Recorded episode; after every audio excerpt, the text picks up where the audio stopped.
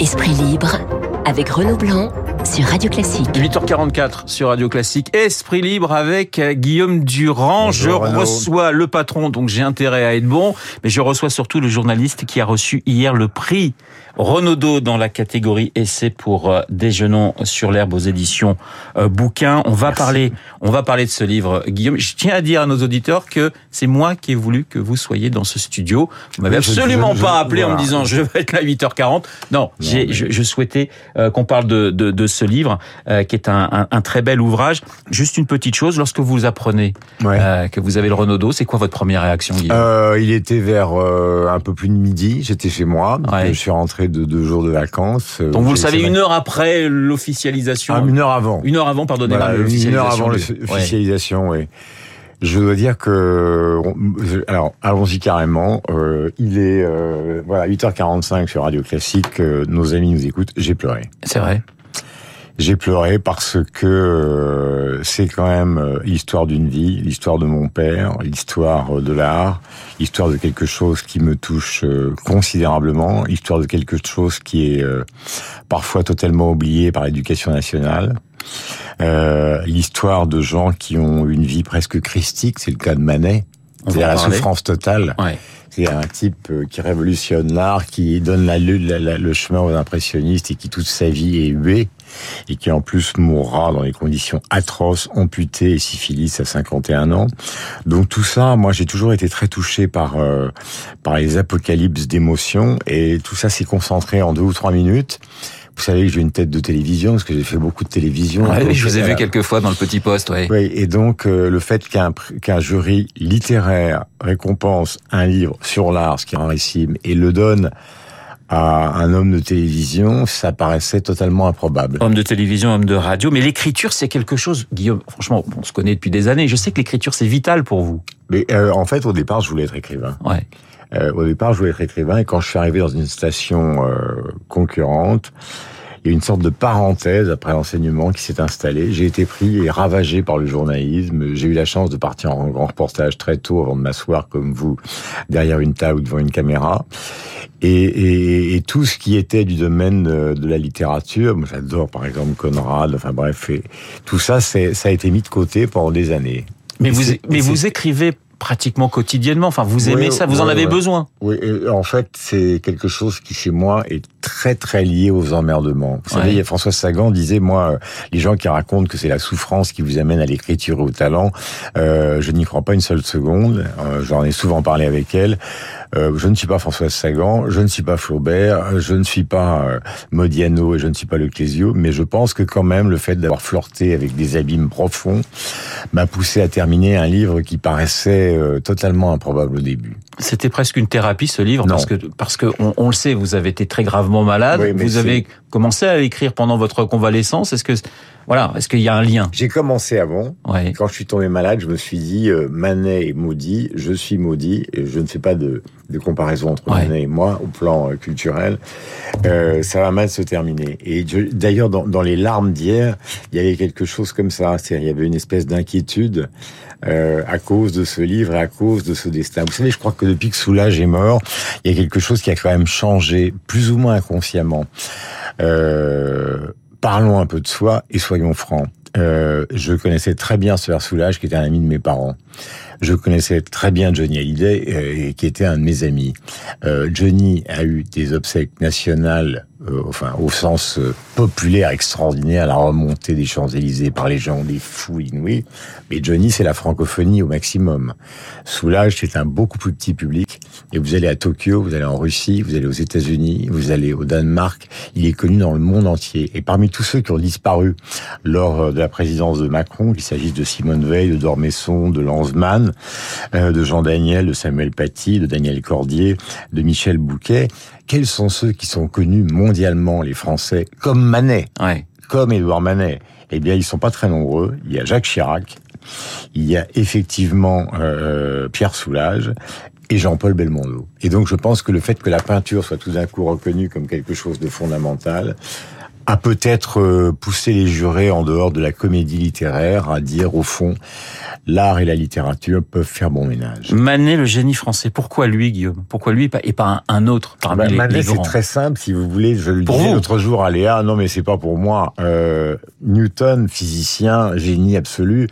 Euh, quand il s'est intéressé à toute la gravitation, etc. Puis à un moment, donc en étudiant les arcs-en-ciel, il s'est rendu compte que, enfin, il a décidé de mettre la couleur hors de, le noir et le, et le, blanc hors de la couleur. Ouais. Donc, si vous voulez, il n'y a plus pratiquement ce qui faisait. Euh, euh, la force de la réforme des protestants, de l'austérité du Nord avec les grands tableaux de Franz plus de noir tout d'un coup.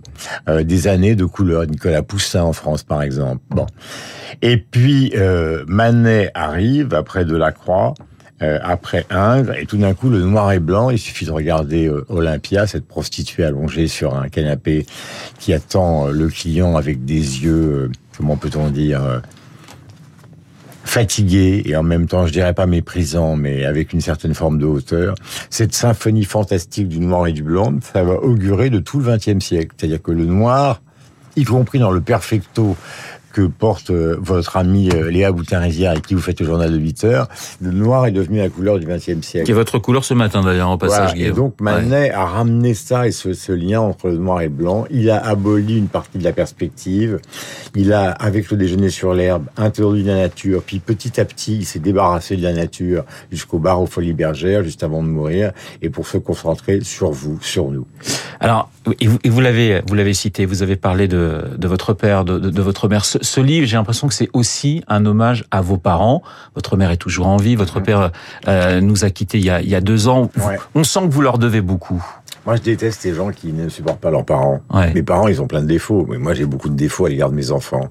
Mais quel que soit, j'ai lu beaucoup de livres concernant. il y a des gens pour qui c'est justifié, qui ont été maltraités par leurs parents. Euh, je le comprends, par exemple. Euh, il y a des écrivains, bon, Famille Je vous Gide, les livres de Yann Moix. Euh, euh, voilà. Mais il y, y en a beaucoup qui ont une sorte de complaisance euh, pour affirmer leur identité, de renier celle qui leur a donné la vie. Et ça, je trouve, c'est insupportable. Petit quiz, je partage votre opinion. D'ailleurs, je salue ma maman qui nous écoute et mon père qui est là-haut, peut-être à côté du vôtre. Petit quiz justement parce que votre livre, euh, c'est Manet, mais ce n'est pas que Manet. Euh, on se balade et on, on rencontre pas mal d'artistes. Bien, vous allez reconnaître tout de suite cette voix. Au moment de Guernica, j'ai fait Guernica, C'était une grande catastrophe, même commencement de beaucoup d'autres que nous avons suivis. Évidemment. Pablo Picasso. Pablo Picasso. Et je rappelle, noir et blanc, Guernica. Donc là, lui, l'homme de, de la couleur. Le déjeuner sur l'herbe aussi, version Picasso dans votre Alors oui, le déjeuner sur l'herbe, Picasso a dit « Oh !» Quand il a vu le déjeuner sur l'herbe du travail pour plus tard, il avait l'impression d'être totalement dominé par la maestria de Manet. Dans le livre, Robert Longo, qui est un peintre américain qui expose actuellement à Paris, un grand dessinateur, a dit « De toute façon, personne n'a jamais peint comme Manet. Aux États-Unis, on est incapable de reproduire cette virtuosité absolue. Deuxième extrait. Then somebody can just be like a store and they just come in and ask you for a can of soup and you just that was Un américain. Bah, Incollable. Andy Warhol, ouais. évidemment. J'ai rencontré une fois dans ma vie le ouais. jour de la mort de Jean Genet. On était dans un restaurant ensemble et donc il a parlé de Jean Genet. Euh, euh, vous connaissez la fameuse chanson euh, de Bowie, Genie. Ouais. Et donc il a parlé de Jean Genet comme s'il l'avait quitté la veille. C'était totalement impressionnant. Lui avec sa perruque et vous savez qu'il portait un corset.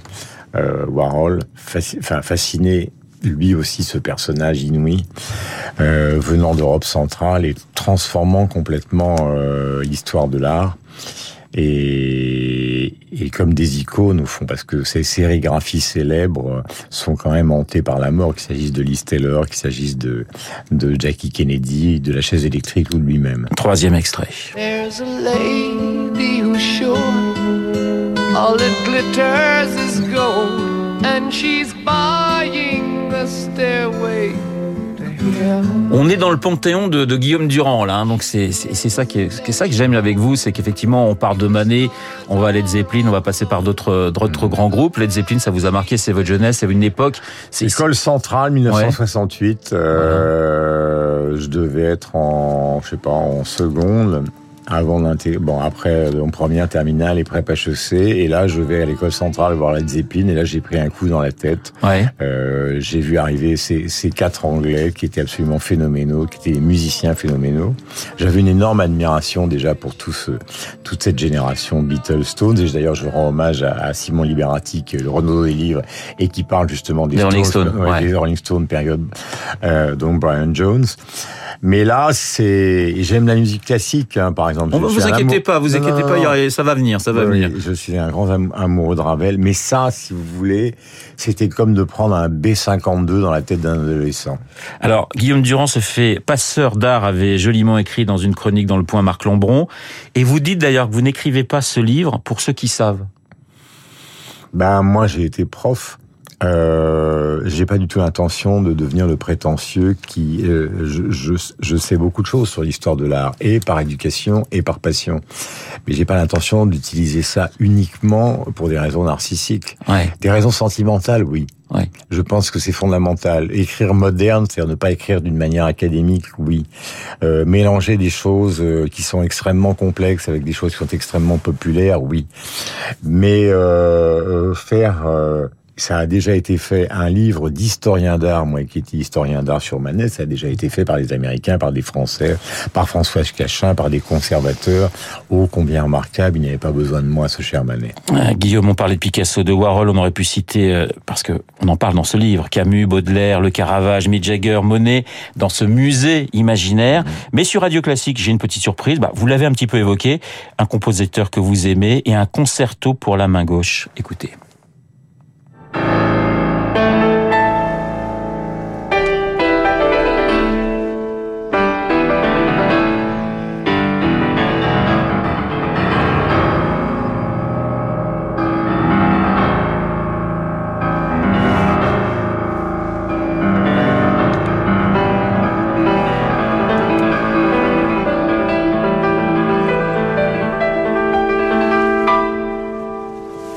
Sur Radio Classique, évidemment. Ouais. Et Ravel, euh, là aussi, c'est une passion chez vous. Alors c'était une passion qui a été renforcée donc euh, par le livre que, que lui a consacré Jean Echnoz. Euh, ce concerto pour la main gauche a été écrit pour le frère du philosophe Wittgenstein qui était un grand pianiste qui avait perdu un bras pendant la guerre de 14. Ouais.